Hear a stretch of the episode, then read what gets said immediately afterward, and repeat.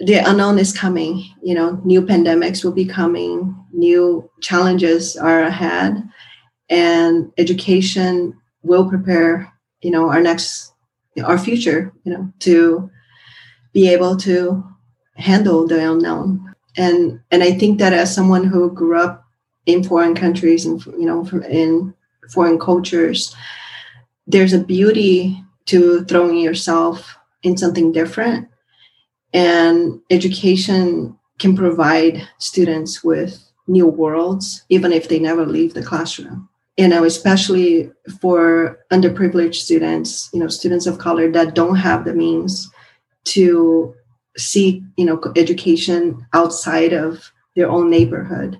We have the opportunity to bring the world to them and to prepare them for what is unknown. Hello, and welcome to Learning Machine, a podcast about the uncertain future of education in the 21st century. I'm Nathan Levin, here with my co host Sam Squillace. The voice you just heard was Karin Wu, the Executive Vice President of the Mind Research Institute. The Mind Research Institute creates a game called ST Math for K 8 math instruction. Karin's going to tell you about the details of the ST Math game, but you can also try it for free on their website, mindresearch.org. I tried it myself, and to be honest, it's dangerously engaging. On today's episode, we will be asking the question How can educational games prepare students for the unknown problems of the future? And we'll be hearing from Karen about how mistakes, games, and intrinsic motivation can be powerful drivers of student learning. Support and inspiration for Learning Machine comes from our listeners, if you've got a minute and want to let us know what you think of our work, visit our website at www.learningmachinepodcast.com. Thanks and enjoy the show. So, Sam, ST Math stands for Spatial Temporal Math. And the idea is really interesting. It's this program where you control a penguin named Gigi, Gigi is the mascot of the program. and basically, you're solving puzzles within space and time that are essentially modeling mathematical concepts. That game sounds awesome.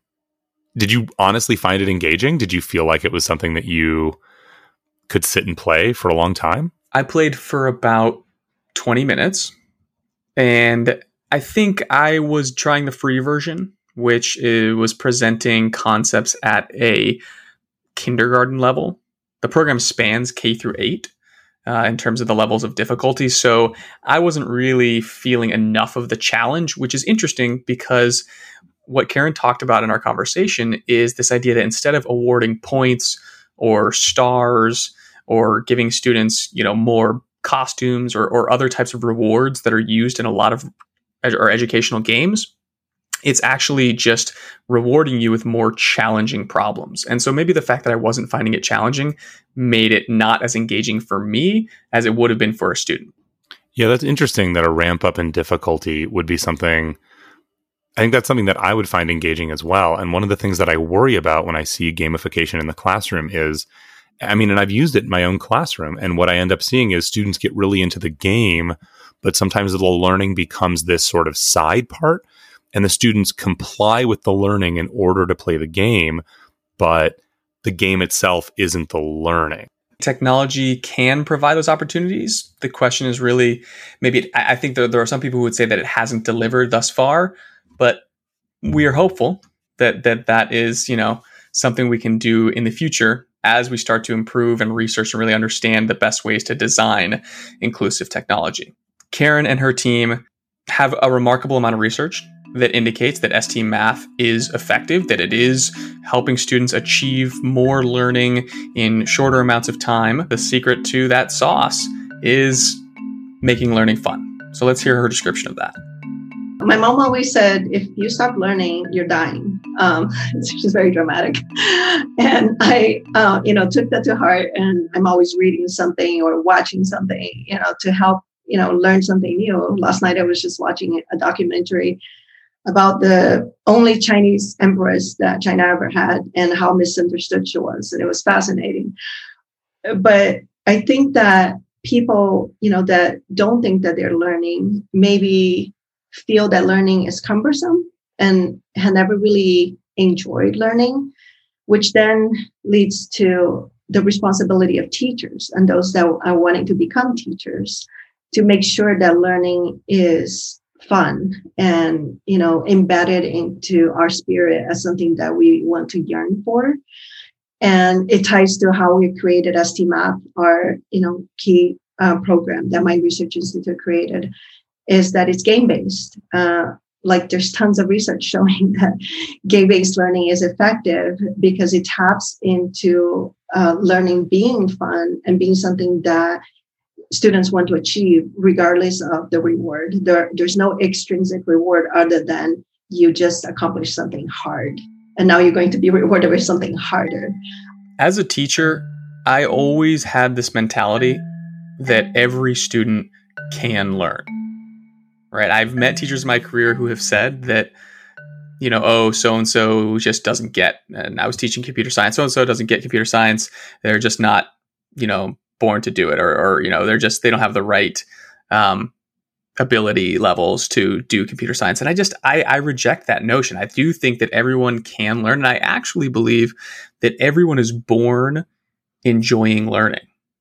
I think, you know, one thing I said to Karin during our conversation was that I agreed with her that everyone can learn, everyone has, does actually enjoy learning. It's just a question of what they're learning and what the environment that they're in has convinced them is important to learn. And so I think what she's trying to do, or her team's trying to do with ST Math, is create an environment in which students feel that they can and want to learn the math standards. Yeah, that's so powerful because I think that that is just something that's so true about life. So many things are acquired tastes in a sense. You have to sort of learn how to enjoy them. You know, it might not be totally transparent at first. What's fun about math? You know, I, I have talked with so many students over the years who, you know, have this mentality of, I'm just not a math person. I don't like math. I don't do math. It's it's okay. You know, I'm more of a language person. And even I had that mentality to a degree um, coming up in school. But I eventually found math to be really enjoyable and fun. And I see the engaging, enlightening side of math that makes it, you know, something that, that's fun to learn, not only useful, but that has that is a really engaging process. And I struggle to understand as a teacher, I, I have struggled to understand as a teacher how to bring students into that, how to get them to see that engaging side. So the idea that this application can do that is really amazing. I've always enjoyed math. I think that that is generally not the opinion of many students. The majority of people, I think, especially in the United States, don't feel like math is uh, or don't enjoy math or wouldn't call themselves, you know, math people. Uh, and maybe it's related to the fact that when I was a kid, my brother and I would play this game called Math Munchers, which was like you were a frog and you had to jump around to lily pads and eat flies that represented each math problem. And once you ate enough flies, then you would get to go to like the final showdown where you had to answer questions rapid fire to to beat the final boss. To be honest, Sam, I don't think we ever beat the final boss. I remember how fun it was. It's because the questions got harder over time and, and the final boss was really challenging. But I was just there because I was enjoying the challenge of it. What I see in the difference between ST math and you know traditional addicting video games is that you are learning and the learning is becoming harder. So there in video games there is ultimately uh, you know you can only feed that addiction so long and the video game will end. It may take a while for the more robust video games you know you will it will end but the, you reach a, a destination basically in which you're like okay there's no more you know places to explore and i've already acquired all the coins and defeated all the monsters or whatever it is. And now the game is not interesting anymore. Very few people go back and replay a video game that they have actually completed because they you know mastered all of the levels and they want to move on to the next challenge. So that's where you know there are games that don't ever end and it's designed that way because they're only you know pushing on those addiction you know like you call it the neurotransmitters that you know push on that addiction. And that's not good because then you have you know screen time that is very uh, ineffective. ST Math is built, the, the, we realize that it's screen time, but it's built on productive struggle. So when a student is doing something repetitive, they're not learning and it's not productive and they're not struggling. Um, so nothing in the games is repetitive. So back to the mastery levels you know we by designing the game in a way that the student can only move forward if they have mastered a skill or an understanding of a concept then you provide them with the next level. And once you covered the standard moved on to the next level which sometimes it's a grade up um, then you know the student feels like they're learning. My time in the classroom was spent thinking all of the time about how I could get students to engage in that productive struggle.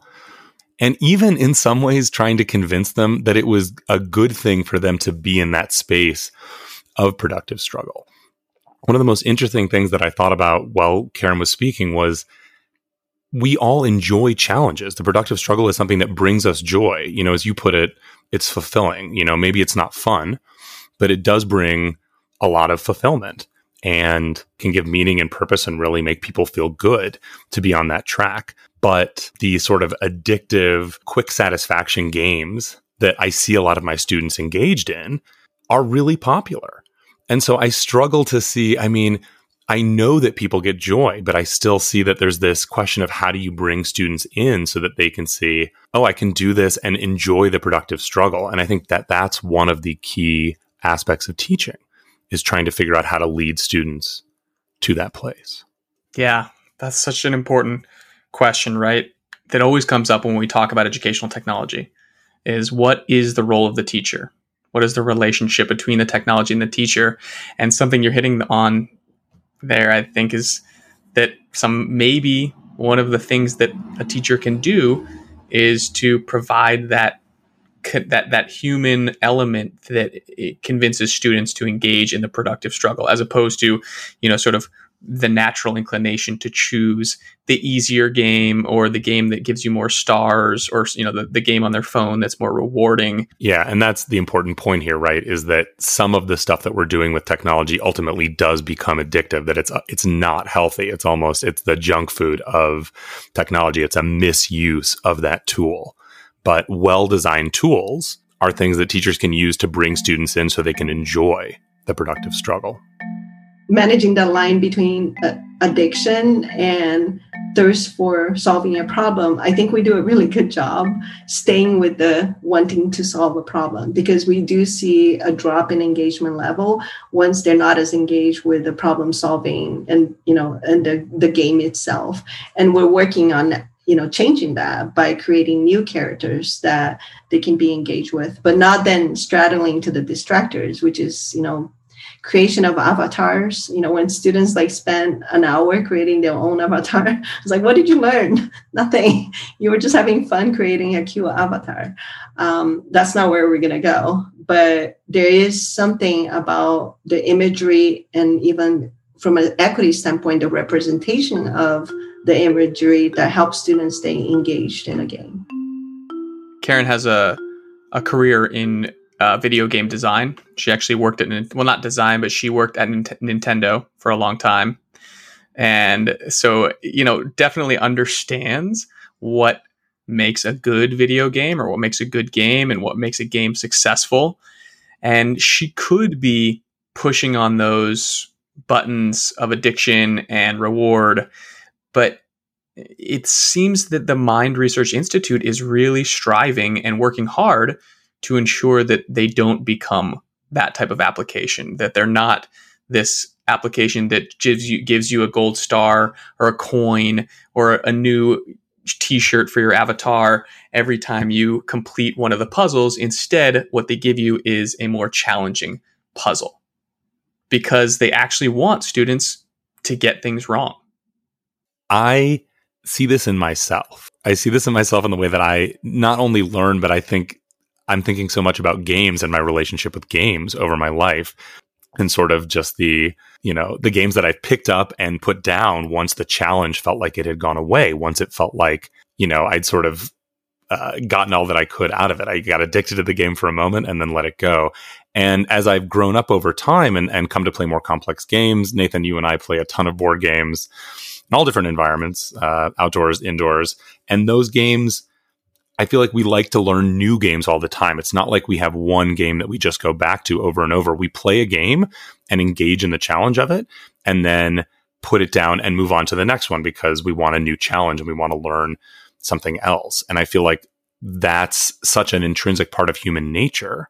That's the thing to connect students with is that pathway of challenges right? So that when they when they get bored of the current learning challenge, you've got that next learning challenge there for them so that they don't get distracted by stuff that's just empty and fun, like building an avatar. That is exactly the problem with the ga- gamification of um, math programs. Let, let's stick to math. You know, there's lots of gamification of, you know, also word like reading and geography. There's lots of programs out there that have gamified different subjects. The difference with ST Math, which stands for spatial temporal math, uh, which means that you're manipulating objects in space and time, is that the game is the math. So it didn't get gamified. You know, a math problem that existed on paper didn't become gamified with cute characters and coins and you know point systems. Simply, the game itself, the puzzle itself, will be how you learn the, the concept the conceptual part of the math and it's introduced at you know very low barrier of entry in the beginning with very few distractions because one of our co-founders is dyslexic. And that was one of the main things that he studies is how many distractions there are in gamified you know programs. Um, what you mentioned you know points games sounds uh, lots of images ti- you know timers that only add to the anxiety level of the student. We removed all of that from the game and just focused on the problem. And in doing so the student gets to actually engage with the problem itself develop their spatial temporal ability and reach you know uh, result, which could be either the correct answer or the wrong answer. But either way, they're going to be getting informative feedback as to why the answer was correct or why the answer was incorrect. Whereas a lot of gamified programs, it just tells you that you either got it right or you got it wrong, try again. And then you try again. And maybe after three tries, you know it gives you a hint and then you have to move on to the next game and you didn't get the points so it's more about the points and than it is about whether you figured out what you did wrong. And figuring out what we did wrong is actually one of the most powerful ways for us to learn. I love this idea of encouraging students to get things wrong and students sort of expecting to get something wrong. And, or as Karin says, understanding why you got something wrong is an incredibly powerful metacognitive process for learning you know that sort of self-reflective looking at having eh, you know and, and, engaging in this really deep thought of like oh i had this concept of how this problem was working or how this idea worked. I applied it and then it didn't work the way that i expected and then reflecting on that. And it's so difficult, I think, sometimes in the classroom setting to get students to do this because we set up our classroom so often, or at least I set up my classroom to be based around external rewards right? Students get the good grade. If you get, raise your hand and get the answer right, maybe I give you some positive feedback, or, you know, I can't help myself but say, oh, you know, that's right. And it's very rare that a student would like raise their hand and give a wrong answer because generally students I think have been sort of conditioned to want to be right, to be fearful if they're wrong, and to avoid raising their hand unless they feel really confident that they know the answer, which is problematic for a whole host of reasons. Number one being that, you know, there isn't much learning going on if you're just saying an answer that you already knew, but also, you know, there's lots of research out there that shows that female students are less likely to raise their hand or, or feel less confident in their wrong answers than male students. We need, I think that what Karin's really pointing to is, is a necessary paradigm shift in classrooms toward encouraging students to get things wrong and really focusing on why a wrong answer was incorrect. A lot of teachers, and I include myself in this, pay lip service to the idea that it's good to be wrong and it's okay to be wrong, and, and that's how we learn. But do we really set up our classroom environments to be supportive of that? Don't we all to some degree or another in this grade based education system set up our classrooms such that the reward is being right and being wrong becomes the problem. And so you don't want to be wrong as opposed to what real life is like, where you come up to a challenge. You, as long as the conditions are good and you feel like you can engage it fairly, you try something and it doesn't work. And you just are sort of interested by that and you think, okay, let me attack this again from another way. And I think people naturally build that resilience to figure out problems when the environment doesn't tell them being right is what's going to get you the reward and being wrong is going to hold you back. What we do is provide informative feedback to an action that the student made. And regardless of whether they were right or wrong, they get to see the outcome of their action. So then they can expect to learn something from their action. And it is not um, psychologically obviously when they can expect to learn something it's a good thing for you know the child they don't feel discouraged if they got it wrong because they expect to learn something then i'm sure there's a ton of psychology behind all of this in how that child interacts with the teacher or the parent who's watching them make the mistake or watching them you know answer the question correctly. And this is why we actually have professional development to help teachers let students work out the problem on their own, do that productive struggle that will lead to learning without interfering ahead of time and you know preventing them from failure like we want the student to fail we want them to see what they did and for them to be comfortable with failure so that they learn from it. But that is actually very uncomfortable for parents and teachers to do. Uh, but it's something that they can learn to do. And when they get good at that, um, it becomes a very powerful learning, you know, environment for the student.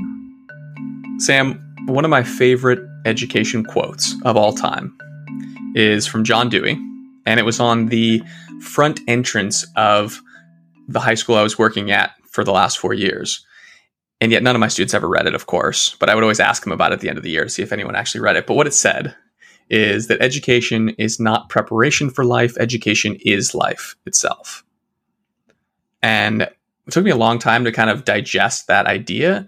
But I, what I eventually came to was this, this notion that education should be preparing students for more education. And I don't mean more formal education, I mean preparing students to both be able to have the confidence to and be interested in continuing to learn.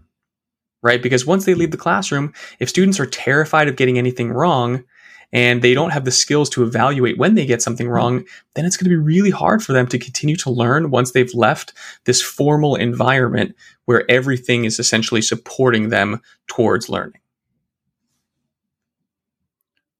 Right. And and this is why I think that we see that people come out of the education system into the quote unquote real world and say, wow, I'm not, I'm not prepared for this. I'm not ready for this because that's not what they were practicing. They weren't practicing what it really is like to get something wrong and try to come back from it and, and figure it out from there. They're coming from an environment where being right is what is prized and uh, you just want to get the top grade and then you're done. And that was the whole goal, anyways, was to get the points, get the reward. You know, it's not about growing as a learner.